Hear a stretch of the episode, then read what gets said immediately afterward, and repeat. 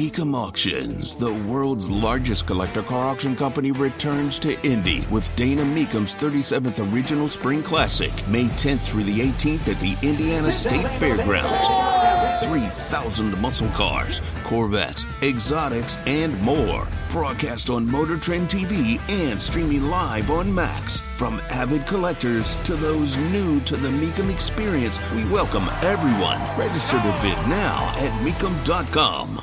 On the Andy Moore Automotive Group hotline, hopefully we see no passes versus a press in the near future for the Boilermakers as the one seed. Staked out in Columbus, Ohio, awaiting that tip time around 6.50 tomorrow night. Fairleigh Dickinson and the one seed Purdue, the voice of the Boilermakers, Rob Blackman. I do not want to see any passes against the press like we saw from Virginia that was incredibly costly earlier today, Rob. None. Zero. Uh, John, how about the irony, at least for a Purdue fan, of that being Kihei Clark, who yes. also 2019 made one of the most memorable passes in the history of the NCAA tournament. Yep. To uh, to uh, give Virginia the tie to send the game to overtime, in which Virginia beat Purdue to go to the Final Four. So.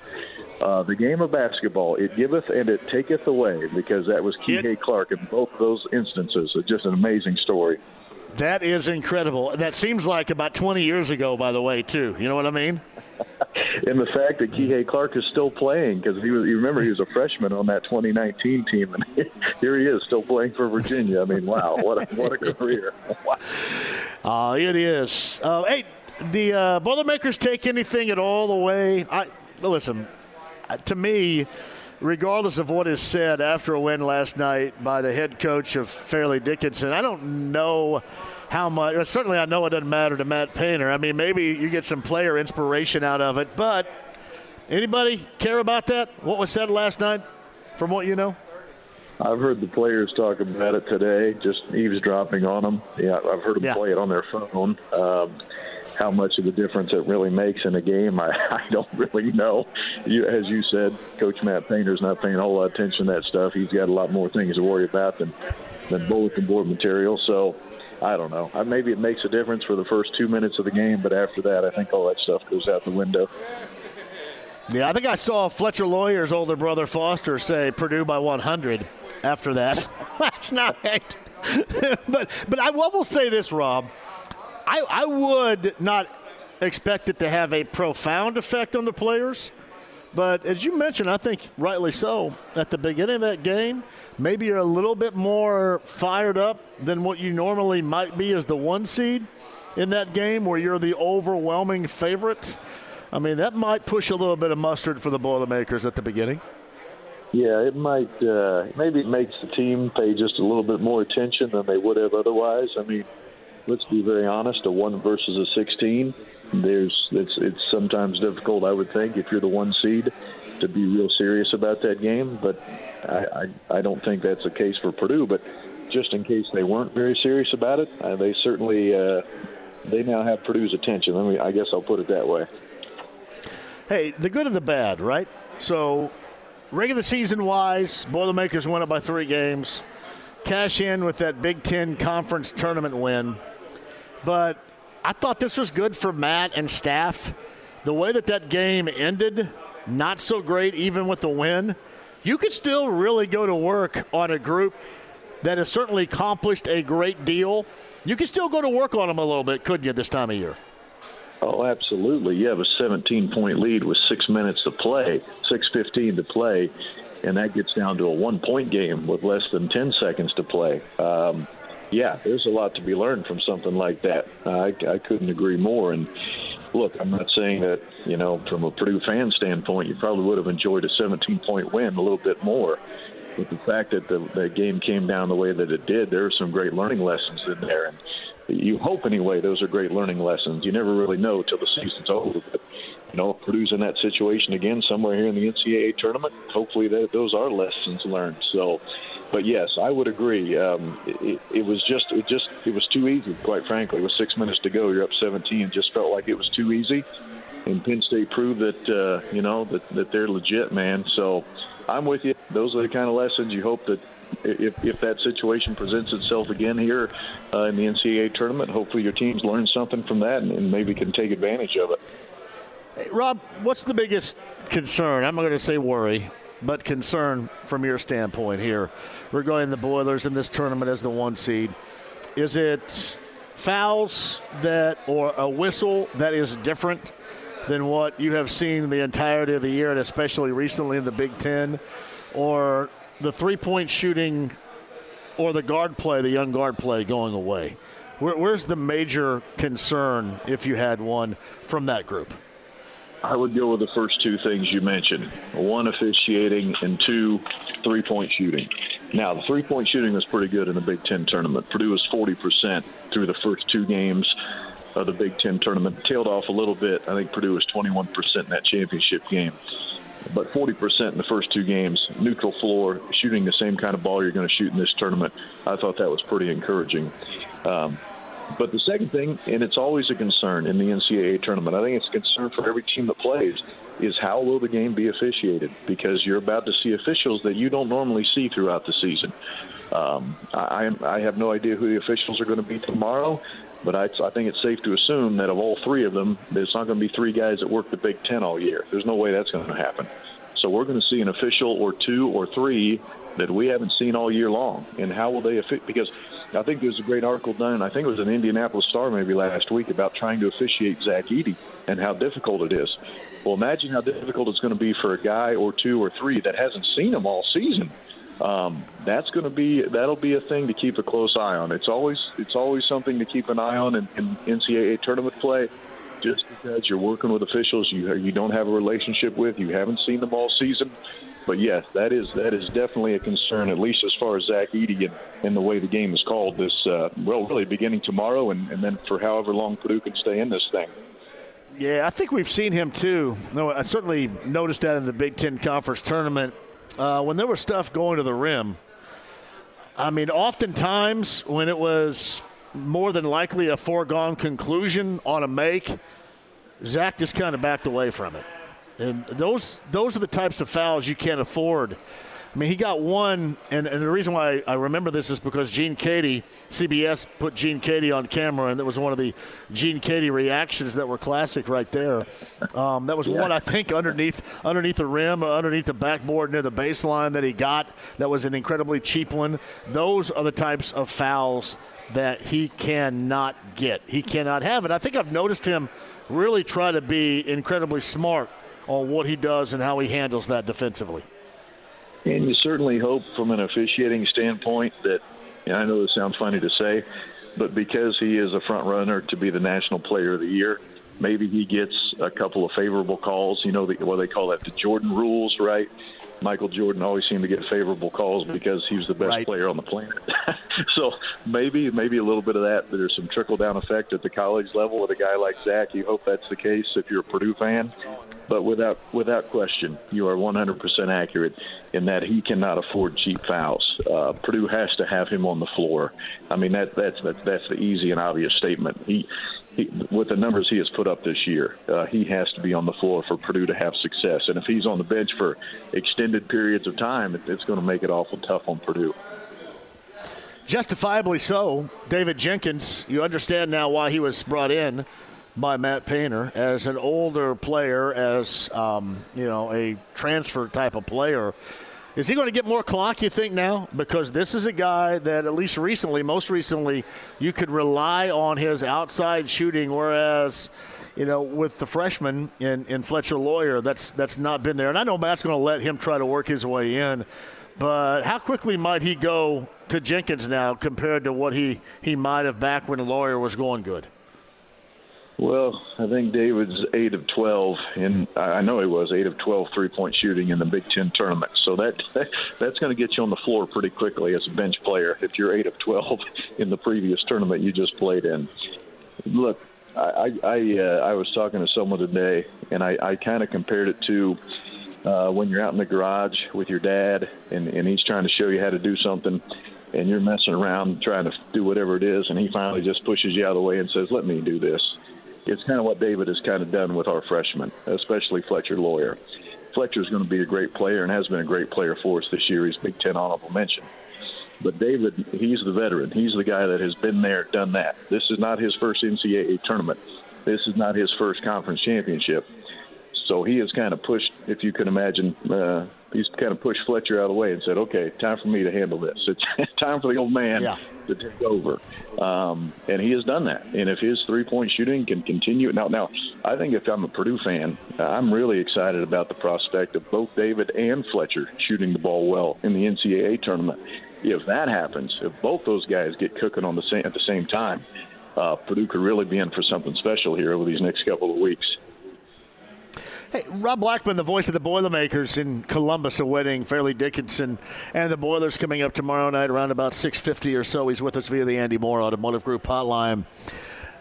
Does Matt Painter, does Purdue, do they want Caleb Furst to shoot the three when he's given that opportunity, or would they rather not yeah. see it? Well, he hadn't been very good in the last month of the season shooting the three, but if you remember last year, he was a 40% three point shooter. Um, right. So there's that part of you that says he obviously can do it because he has done it. It's not like he's never done it before. He was one of Purdue's better three point shooters last season. This year he's 27%, and I don't know the last time he made a three point shot. But I do think that's why he is given some, you know, some extra rope, if you will, some extra leeway in shooting open shots. As long as they're three, as long as they're open and in rhythm, uh, Matt Painter's okay with that because, again, he proved last year he can do it. Uh, and so it's like there's nothing new for him. It's just a matter of him really. Uh, I think if he just sees one go in the basket, his confidence level is going to skyrocket, and he'll uh, he'll be right back to where he was last year. But that that's the that's the concern right now is having him having him see one go through the basket early in the game. That would be huge for him. Boilermakers expecting a lot of full court pressure from this team tomorrow, and then as we move forward. Yes, that's all we worked about. They uh, worked on today, actually, in practice they had over at Ohio State's practice facility. Uh, was full court pressure, and you know they also love to pre- uh, to trap in the half court. They they like to really speed the game up. Um, so that's what they're going to do. They're going to full court pressure, and then when you have the ball in the half court, they're going to try to trap as well. And offensively, they they play fast. You know they're going to shoot the ball within the first 15, 20 seconds of the shot clock. Uh, so that's what they do. So they're going to try to speed you up, and Purdue's going to try to slow them down tomorrow. Uh, that's what Purdue worked on today. So really going to be a nice little chess match, I think, between the two teams on, on which team can impose their will as far as what kind of tempo the game is played at tomorrow. So Rob Blackman, voice of the Boilermakers, with us. What do you think about the draw overall? I know it's kind of old news to you by now, but when it first popped, what were your first thoughts on what you saw that may end up lying ahead for the Boilermakers in this tournament? You know, the only thing uh, that I was really, I guess, the most interested in was whether or not Purdue was going to be a one or a two. Um, there were some arguments to be made before Sunday that Purdue might have been better off as a two seed, but playing in Louisville uh, as a as your regional site if you would get to the Sweet 16. Um, or would Purdue be a one and be in the East, which is exactly where they where they are, are at. So from a from a potential matchup standpoint, I didn't pay that close of attention to that actually, John, as I did as what Purdue going to be a one or a two. Um, I, I you know I know this much. When you look at that eight nine potential eight nine game, if Purdue were to get there, uh, man, both Florida Atlantic and Memphis are really, really good. I mean, that's a tough eight nine, tough eight nine matchup. I know Florida Atlantic has your guy Dusty May, who has done a hell of a job with those guys. Um, and, and Tom Abernethy's son, obviously, is an assistant on that staff. So uh, there's a lot of IU connections there. But it just that, that was that was the biggest thing for me was are you going to be a one or a two? And obviously, we found out Purdue was a one seed. Yeah, I, I listen. It, it's funny from a fan base, and I know you, you hear it, I know you see it, but it was, a great. You win the regular season, great. You win the Big Ten Conference tournament. But man, it is so weird to see a fan base still only concerned about where you are right now. You know what I mean? I mean, that's it. It's almost like you're playing these games, and I'm not saying that they, they were meaningless because they weren't, but to a fan base, now's the time when everything really in this Boilermaker season starts to matter, you know? Yeah, and Matt Painter said the same thing. Uh, I think he said it in the post game uh, after the Penn State game uh, Sunday. I think is the way he talked about it. Maybe maybe the next day, but you know, Purdue is. Uh, it's a good, it's good and bad, right? It's a good problem to have that you've had so much success now outside of the NCAA tournament that now you're expected to take that next step. Uh, which is a heck of a, it's a pretty good spot to be in. You know, you, would rather have it that way than, than the other way you're not having any type of success. So, um, yeah. Purdue's been to four of the last five Sweet 16s, and that is impressive. There's a whole lot of teams in the nation that would like to be able to say that but yes, taking that next step, um, I understand that's what the fan base is uh, is salivating for, and and guess what? So am I. So let's. Uh, I'd love to see it happen myself. There's no doubt about that. This has an opportunity to be incredibly special.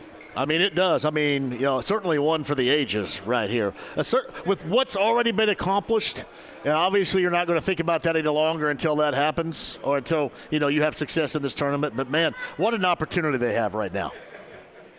Yeah, I mean, it's been a heck of a ride. I mean, Big Ten champions, Big Ten tournament champions, uh, won that tournament out in, in Portland in November. Um, if Purdue could win tomorrow, they'd be only the second team ever to win 30 games in a season. I mean, you're, you're you're crossing off a lot of boxes as far as you know finding success in a basketball season. Um, so, obviously, what would you like to you know what other boxes would you like to check? Uh, success right. in the NCAA tournament, and that is uh, that, that's what Purdue's going to be gunning for starting tomorrow night. Yeah, no doubt about that. I don't know. We, we got we got some ladies here in the background here, Rob. Do you hear that? I think they're drinking. I think they are drinking alcoholic beverages. How about Bottle Works, Rob in the garage? My bad. So, no worries. sorry I'm about that. I, I think what's really going on is they're just trying to hear your incredible insight. I told them I'm talking to Rob mm-hmm. Blackman, voice of the Boilermakers, right now. So they're trying to well, show you some respect. That would be the first time a woman has listened to me in a bar in at least 25 years. Me as well, right there. Hey, have a great time. Rob Blackman, voice of the Boilermakers. You have an IU hat on, though. So you like IU, right? So they have a, she has an IU hat on, so she may not end up listening to you, Rob, anyway, one of these days. but I'm right there with you. I know what the hell that's all about, brother. Let me tell you. Hey, I'm really happy for you, seriously, because this has been a fun team to call games for. And I know, you know, having Matt on all the time, nobody better to have on a coach's show or to get insight from because I'm sure other coaches do that. But, you know, sits you down and talking basketball as he would to you has to be pretty cool because he doesn't mind. Uh, and, and you probably don't get a lot of guys that actually do that. But um, pretty cool to see where they could end up in this NCAA tournament.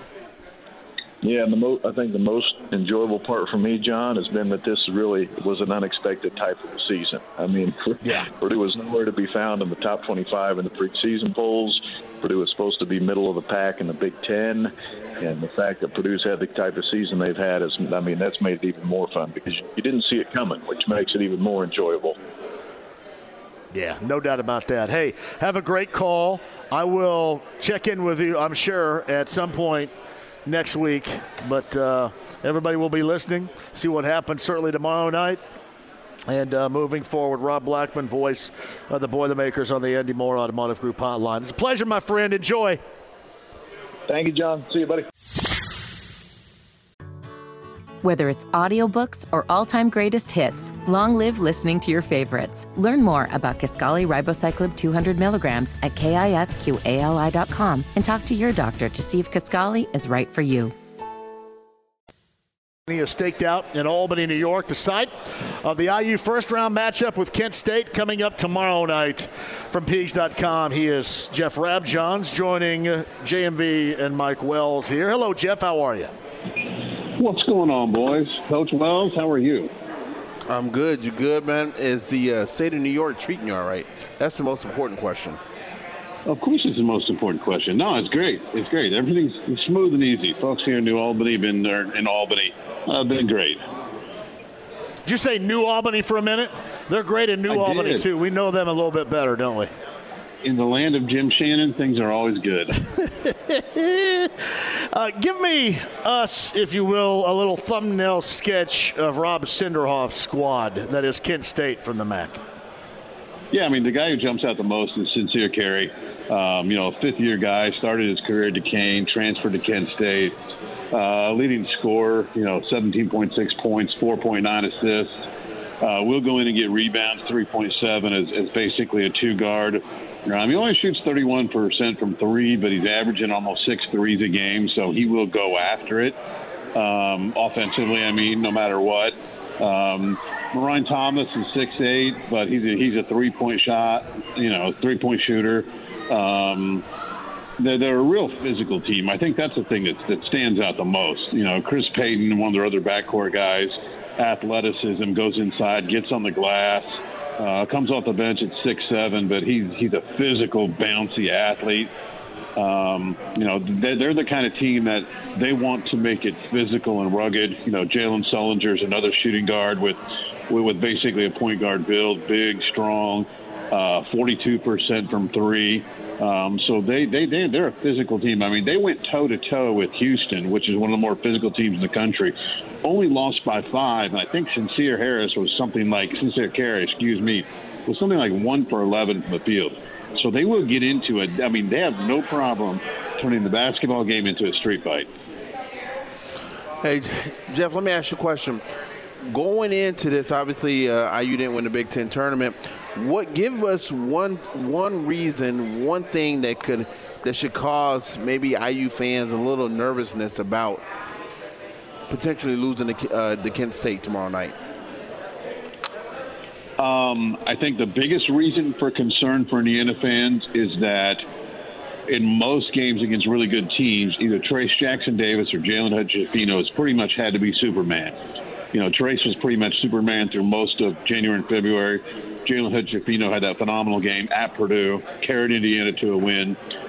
But when one of those two guys isn't going, or, you know, God forbid for Indiana, if, if somehow both of them aren't going, it's really tough for Indiana to find somebody else who can carry the load. Now, there are other guys can be good complementary players at times.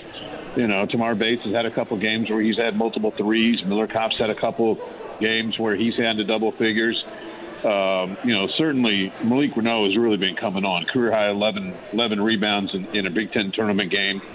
But, but the concern for Indiana is, you know, what happens if Fino and Trayce are both struggling.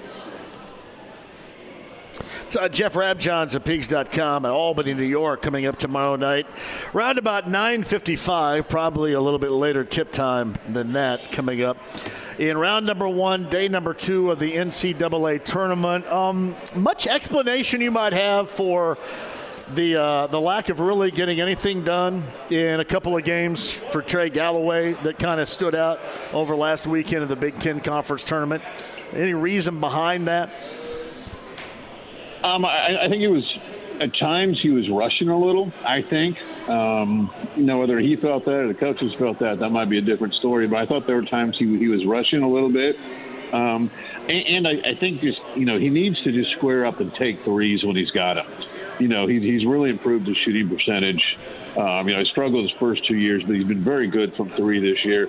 I just think he's got to be confident and go out there and just let it fly on offense even though we only had two points in those those two Big Ten tournament games combined, which obviously you need more from that from, from your starting two guard uh, if you're going to make a deep tournament run.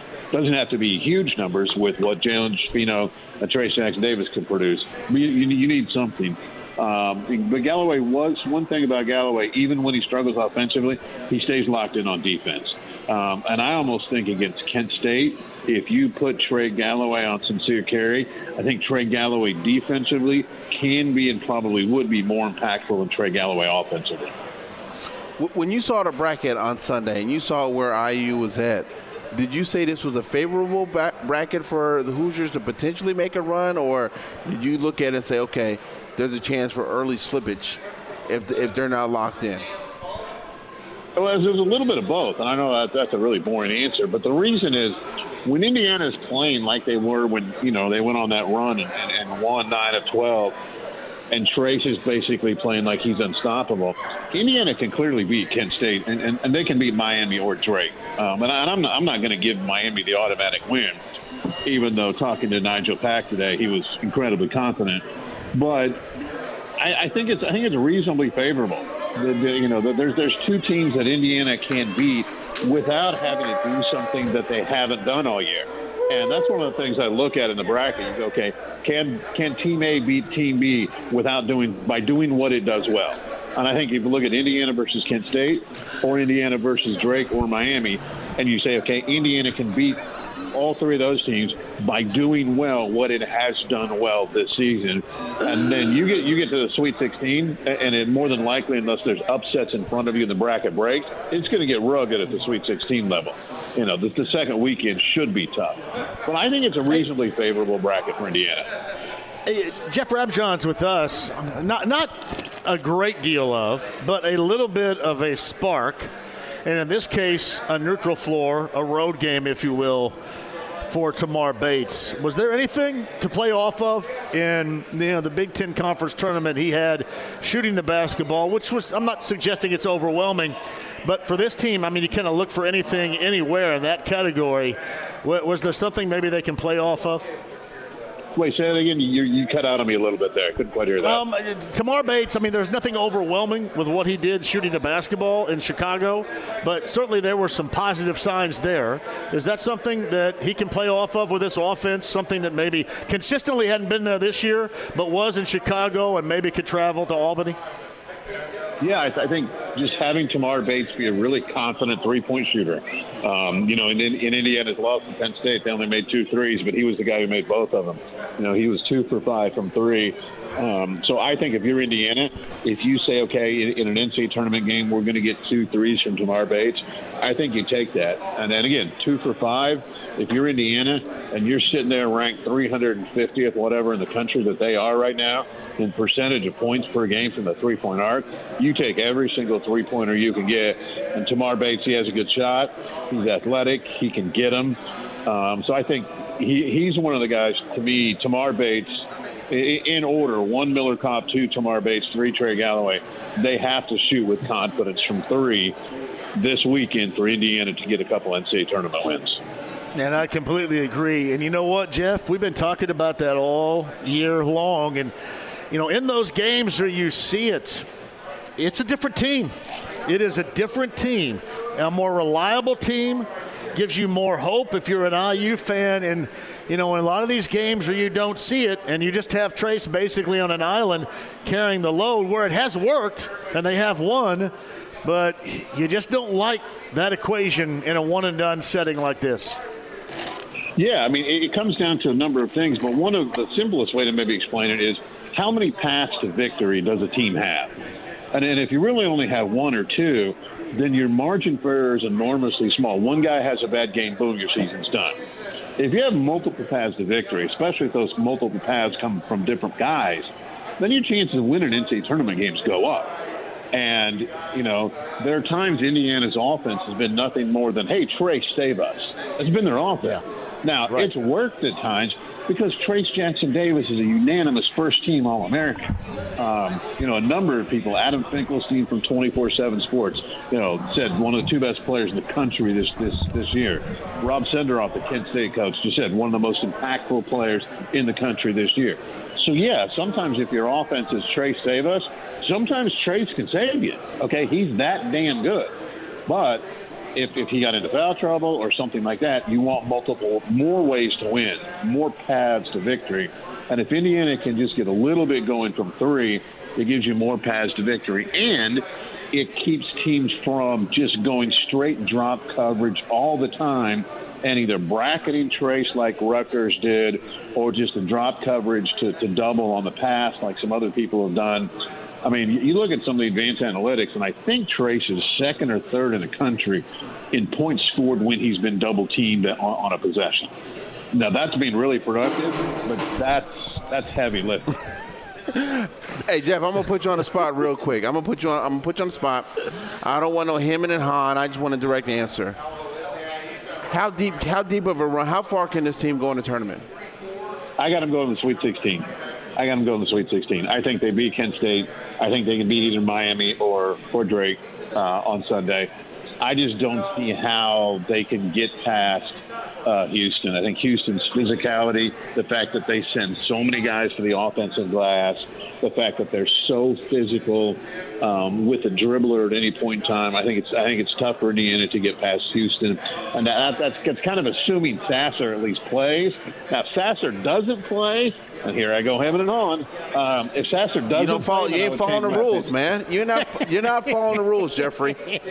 Is that is that is, is, that is that Professor Wells telling me my age became a B? it is. Man, hey, listen. Houston's got athletes, man. They they have they have athletes whether Sasser plays or not, and I, I know oh, Hoosier yeah. fans don't want to hear it and stuff, but Kelvin Sampson's coaching his rear end off, man. He, he's done a great job with that program, so it'll uh, it'll be interesting. Listen, well, and I am not saying. Think, go, ahead. go ahead.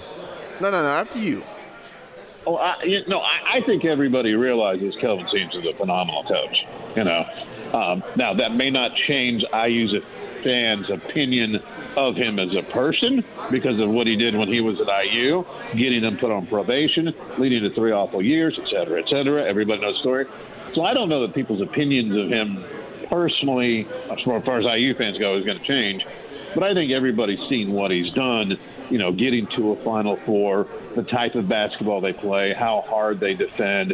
Um, and I think they've done a phenomenal job, really, in roster construction as far as Sampson to figure out how do I want to win. Okay, I want a bunch of athletes between, let's say, six four and six eight. And it's not like they got some dominant post player. I mean, you know, Walker's terrific, but he's not dominant post player. He's he's listed at six eight, and if he's actually six foot seven barefoot, I'll buy you dinners at St. Elmo's every month for every day for a month. But you know, Sampson has figured out how he wants to play, and he he has really went out and recruited very specifically to how he wants to play. And he's done a really good job, you know. And, and yeah, IU fans are, are going to have certain feelings because in their view, he screwed over their beloved Hoosiers, and that's understandable. But any objective look at Kelvin Sampson, yeah, he's done a terrific job as a coach at Houston. That is Jeff Rabjohns of Peegs.com, ready and good to go from Albany, New York, tomorrow night. You've got Kent State, you've got IU. Jeff's on the Andy Moore Automotive Group hotline. Jeff, I appreciate you. Absolutely, man. You guys take care. Professor Wells, always good to talk to you, man. Whether it's audiobooks or all-time greatest hits, long live listening to your favorites. Learn more about Kisqali Ribociclib 200 milligrams at kisqali.com and talk to your doctor to see if Kisqali is right for you. Right now, Mike Chappell of CBS 4 and Fox 59. Would you let Mike Wells surprise you with an alcoholic beverage, Mike, ever? Hell no. I mean, and I tell you, just tell, just tells you where my life is. I'm spending Thursday afternoon talking with two drunks. well, let me get. I'll be completely honest with you. Every Thursday, you're with one at least. Okay. So. And, you, and you, you, get a bonus today, Chappie. You get you get a bonus, and I couldn't surprise Chappie because uh, Chappie's a simple guy. He's that guy that gets chicken tenders all the time and gets some pizza, and he's good to go. So there's no surprise in Chap when it comes to anything. Chap could probably surprise us, and he would probably get it where I can drop like 85 more f bombs more than normal if if he had his choice on that. You know, it, we're, we're at the press room. We were back in the press room this week to talk to coordinators, and I miss the occasional, the frequent f bomb when we're all there. So, so you are missed, Mike. Well, maybe if the Colts a little better, I'll swing by sometime next season and uh, come in. I, I was going to come swing by late in the season on a Friday because we all know I never showed up on Fridays when I covered them when the weather was nice. Was golfing. But they went downhill so bad that I didn't even want to say hello to Jeff Saturday. That's how bad things were over there. It, it, got, it was tough sledding, and the only thing we had really to keep ourselves going were ourselves. And when Matt Conti came in, and we could just, you know, shoot the buzz with him for a while. It's uh, Mike Chappell who is with us. All right, so earlier today we learned that, that Parris Campbell, and that is a guy that I think some of the, some of us thought maybe the Colts would have interest in retaining, keeping around signs a free agent deal with the Giants. I'm not surprised. I mean, really, none of this stuff is surprising me any longer whatsoever. But I would ask you, were you surprised that he did not end up here? only because from what you see from the contract, you're thinking really that's because I thought he might get a might get a pretty good contract because it's a really thin market. But what it's it's like one point it's it's a, it's a little over three million, and then you can get a lot about double that with incentives. I just think that's a decent contract for a guy. I realize that the problem is was last year an aberration, and you're not confident he stays healthy, or what? But without him, he, he was your second leading receiver. So here we are again. They need receivers, and so you and I, you know, and maybe Mike as well. But I, I just I understand where we are with receivers and how they're going to approach it. I just they created a, a, another hole on a roster when they've already got holes. So I, you know, all things being equal, I, I would have re-signed him for that contract, but who knows what Shane Steichen thought about him? That, that, that's a wild card in this. Chappie, obviously there's a number of hole. There's no hole bigger than at the quarterback position. I think everybody knows that. You'll be right. paying attention to that leading up to the draft. But as you look at how free agency has unfolded, and since I say Monday morning or Sunday, um, where is the biggest hole on this roster now? Out, not named quarterback. Uh, probably, probably receiver cornerback. You, you, you send Gilmore to Dallas, and right guard. And, you know, they need a right guard. And I realize it's still early in free agency and the draft and all that, but they need those three areas really kind of cry out to me to get fixed. That's a lot. Hey, that, I thought you might say one or two, but that puts yeah. in perspective how far how far down the Colts have fallen as far as they got so many things, positions that they need to address with limited aspects. How, how are you on Twitter right now when the fan base is panicking, saying, "What the hell is Chris Ballard doing? How come you know the biggest signing, you know, the most money they've spent is on a kicker, and we know kickers are a dime a dozen." I mean, are you basically having to tell people to relax? This is not the first time Chris Ballard is taking it slow at the start of free agency. Yeah, you want to say, what have you guys been watching for the last six years? I mean, th- this is what they do, and and by and large, with most of their free agent signings, they were there have been a lot more hits than misses. There really have been. But again, I, I just don't agree with with the approach at receiver, I, I, and I won't. Uh, yes, I overvalue receivers, especially bringing in a young quarterback. I want him to have some, you know, really really quality options around him. But I don't think that's going to happen. You know, at best case, they're going to use a second round pick on a receiver again.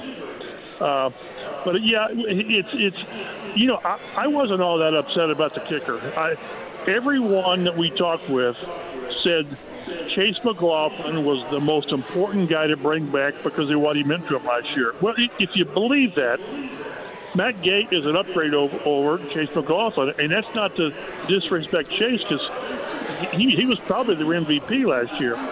But if you if you can get one of the top three or four kickers in the league, you know, for four years, that's one that's one thing you don't worry about. It, it, it's it's similar to when they signed Vinny back in 06, made him like the highest paid kicker. Now, so, so you were you, you, didn't worry about that for the next four years. Now I realize the team in 06 was a lot further along. You know, that that was a Super Bowl team, and this isn't but the, it's not like they overpaid for a guard and paid him $15 million. No, okay, maybe you slightly overpaid for a kicker and it's five and a half million. So it's, I was, I, I wasn't upset about it at all. That's one thing you don't worry about for the next four or five years. It's uh, Mike Chappell of CBS 4 and Fox 59. He's on the Andy Moore Automotive Group hotline. What do you think? Is there anybody wide receiver wise you think that maybe Ballard deems discount relatable that they bring in? Because I would agree with you on one thing. I don't care if we don't know who the quarterback is going to be, we don't know who they're going to draft. You're still going to have to line up some folks to give whomever it is some help. Is there anybody out there, anybody you expect to be out there, maybe as a veteran, maybe an over 30 year old veteran, they'd bring in a discount to kind of help out things? Probably later on. I mean, Adam Thielen's still out there, but I, I think he is. But I, that's not the kind of guy they go after. So I, I don't know. I, I, I want to say no. I think they're going to go and initially they'll, they'll do it in the draft and they'll get a second round draft pick again. And then I think they find the the, the Devin Funchess type guy. Uh, Oh God, chap, chap, chap, chap, chap, chap, chap. You cannot mention Devin Funch's name. I mean, the guy played three quarters of, of a game, not three Exactly. quarters of a season, three quarters of a game. Oh my game. God! Don't, don't, don't, don't look at your mentions now, Chappie. but but but that, but that's the guy they always go for, and you know, it's it's just that's not been where they value putting their money, and you know, I, I just I've never agreed with it. I'll, I'll never agree with it. Uh, it- it's just detrimental to, to bring in a young quarterback. I, I remember back when they brought in Andrew Luck uh, in- in 12, and it was it, it was greatly important to re-sign Reggie Wayne uh, it- because you need to have that, that guy that really help your quarterback. And so right now you got Michael Pittman and, and Alec Pierce and Ashton Dulin and Michael Strachan. And Dulin's got 33 career catches and Strachan's got five. So you've got two guys in the room that you know you can really, really depend on. That's not enough in today's NFL. So Mike Chappell, who joins us, I'm going to get back to, to Matt Gay and that signing. Biggest free agent contract ever signed by a kicker. Uh, certainly, when you compare the numbers to that of Chase McLaughlin, uh, the percentages you know are higher in kicks in general. Has a bigger leg, 50 yards and out. I I justified that early in the week. Now I know this.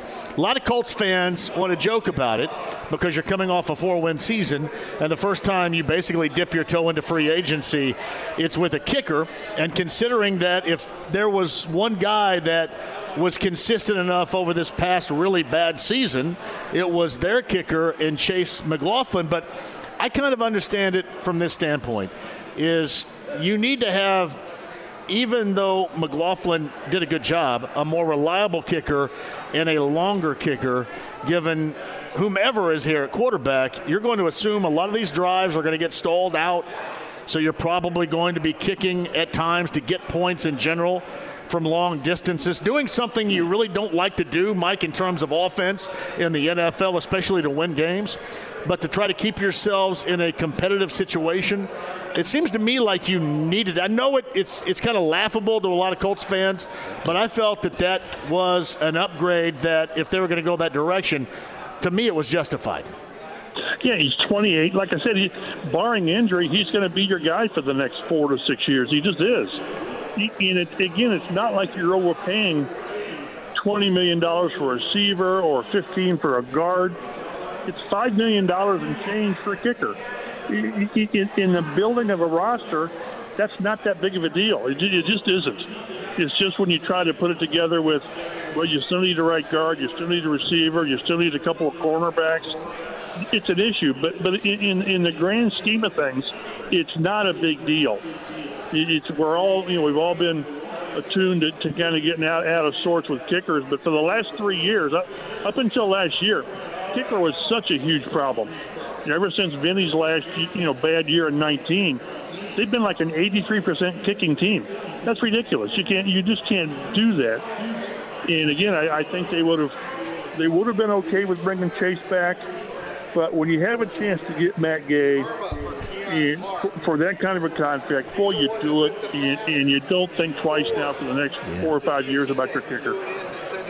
Man, I, I, I chap, I got. I, I think fans are more upset because that it was the timing of the move. It wasn't. No question. I think that the, the Colts hadn't made other moves out there. At, at, at, you know.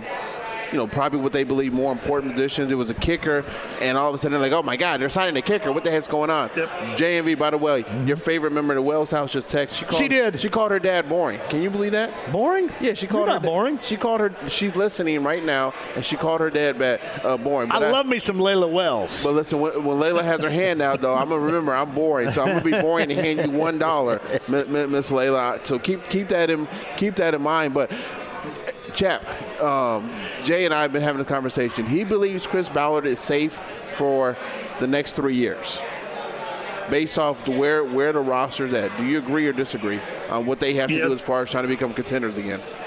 Three's pushing it, but yes, I mean, the, the, the, when they brought when they decided to bring Chris back, and we can debate that forever. But when, when you bring him back and you're going to go with a with a rookie quarterback, it, I mean, it, it's you, you've got to have more patience.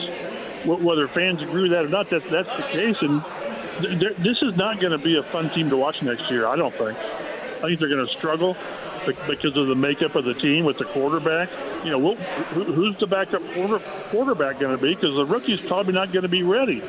So this is going to be a, a, a team that fights and scratches and wins a handful of games. You've got management's got to have patience with the GM because this is where you are now. Uh, it, it's funny. I heard Stephen Holder mention, and, he, and he's really spot on. To where are these guys in complete re- reboot mode, or are they trying to do what the Pacers did and sort of stay competitive and not just go in the tank? and it's a good. I don't think the team's done a really good job of letting us know what they're doing, what they want to do, stay competitive. But you know, they, they get rid of Gilmore, which gives you the impression that they're they're not looking for next year. But you know, then they sign some guys. Well, maybe they do. So I'd like to know what what they think they want to get accomplished this year while they're building for two or three years down the road. I brought this up. Rick Carlisle came on with me in October and said, "Listen, fans, you got to have patience because this is going to take a bit. Now, I think that works in the NBA with the Pacers. I just don't think that works in a season with the Colts here, especially with in the past what everybody around here as a Colts fan has been told. However, do you think that's an approach the Colts should have? Should they just be out outspoken at some point here and tell the fan base exactly what they're doing and how they're trying to rebuild, or should they just let us speak for them, you know, give our opinions and let the fan base kind of learn this thing on the fly? What's the better point to do here? I would like them to give a better idea of what their what their objective is, and you know, the, the fact again, the fact you're going with a young quarterback, it, it tells you what they're going to do, and and fan, fans will be patient if they see a quarterback come in here, a young quarterback that you can say, you know, th- this is our guy. Give us a chance to build in. Yeah, I'm, I'm not saying Peyton Manning or Andrew Luck at all, but I'm just saying with a young quarterback, he gives you a chance to, to, to see the light down the road. No, not not okay. We don't like these quarterbacks this year. We're at four. We're not going to move to three. We're going to kind of take the best defensive player on the board and and we like the quarterback group next year. Next year, now, give them a quarterback you should get. Give them a player you can you can have faith in and trust in, and I think then the fan base would be okay. Uh, you know, they'd be anxious, but it, it's obvious this is a rebuild because because you're going to have a young quarterback in this quarterback class, which it's all. I, I get the impression all these quarterbacks, these four quarter, uh, have been pushed to the top because of the desperation, and teams are always looking for that quarterback. But if you get a guy with four, four three, at least he gives you hope that maybe in a year or two you might be back to be competing with Jacksonville in the AFC South. Without that quarterback to, to lean on and to hope for, I don't know where you go. I, it's funny that you said back to compete against Jacksonville in the AFC South. I mean, I that, that's that's how far the Indianapolis Colts have fallen. I mean, I, it's something tells me you and I think the same, Chad. You probably laughed when you saw that Carolina jumped up to number one in the draft, and it was basically like Frank Reich said, "All right, you guys fired me in Indianapolis, but I'm gonna make sure I get my QB. I'm gonna get the quarterback." So let's just say the Colts stay at number four and you know Carolina takes one, and Houston takes whoever the second best quarterback is, whether it's uh, Bryce Young or C.J. Stroud, and that leaves Will Levis and Anthony Richardson at number four on the board. Which one do you think would be, based off what you've read, what you saw, talking at the combine, best fits the Indianapolis Colts? You take the, the project and Richardson, knowing that you may not have a backup quarterback that can step in and be ready to start? Or do you go with a guy like Will Levis and just hope he could be the second coming of Josh Allen? That's what's. But Josh Allen took a year or two to get going too. So, you know, Anthony Richardson. I'm, I'm always leery when when a, a player at any position just blows everybody away with a great workout at the combine. I really, this guy started with like what, like 13 games in, yeah. college. I just, it's a boom or bust pick. You know, the question I have is with Chris Ballard and where he's at, with the Colts and, and job security, whatever you want to call it, is he willing to go boom or bust? That that's not been who he who he is. It's not it's not at all. And and then you, you Will Levis, I don't know. I that's why I say it. you know if I'm the Colts and I like both of those guys, I move to three to get the guy I want. I don't want to say, well, this is who we ended up with. Well, but you know, you could have gone to three to get a guy if, if only if you believe there's a difference in them. So, because if you stay at four, there's a really good chance somebody goes to three to get a quarterback. It's just that, that's the odds. So it all depends on how they have these guys ranked. Maybe they don't think any of these guys are any good or are, are franchise quarterback level. I, but but I, I would rather have as much control as possible on who I take, take a quarterback, and if that means giving up a a second or third round pick or whatever it would take to move to three, I would do it just so I know I'm getting, I, I'm lessening my risks on my future and the franchise's future. Uh, but again, it, it, all depends on how they, they have these guys evaluated. And I, Richardson scares the bejesus out of me just because he's a great athlete, talent, potential, and he started 13 games. And what, what did he complete? Like 54% of his passes in college. That just scares me. Man, can you can you imagine what the fan base, the outrage will be if the Colts stay at number four and another no, no quarterback need another quarterback needy team comes in and moves up to number three, swaps picks with Arizona, and the Colts are left with basically you know the scraps of those four quarterbacks. Right. Or, the or fan base is going to be outraged if they stay at four and they don't like who the fourth guy is, and they take the best player in the draft, whoever the defensive player is, and they try to get their quarterback later on, or they kick the can down the road, and they sign who, who's the best free agent quarterback out there? Uh, Mariota. Right, they're going to sign uh, Gardner Minshew, right? They're going to sign Gardner yeah, Minshew to be the veteran backup, but yeah, maybe so, the starter. Yeah. I, I, just, again, I just, it, it's just kind of risky depending on how they have him ranked sitting at four, just just anticipating somebody's going to go to three. Maybe no one goes to three. Maybe no one else likes these guys either but I, I would be willing to give up something to limit my risk of getting the fourth quarterback off the board. And Chris Ballard and his guys may be sitting there laughing at us saying, these quarterbacks are just guys. They're, they're nobody special.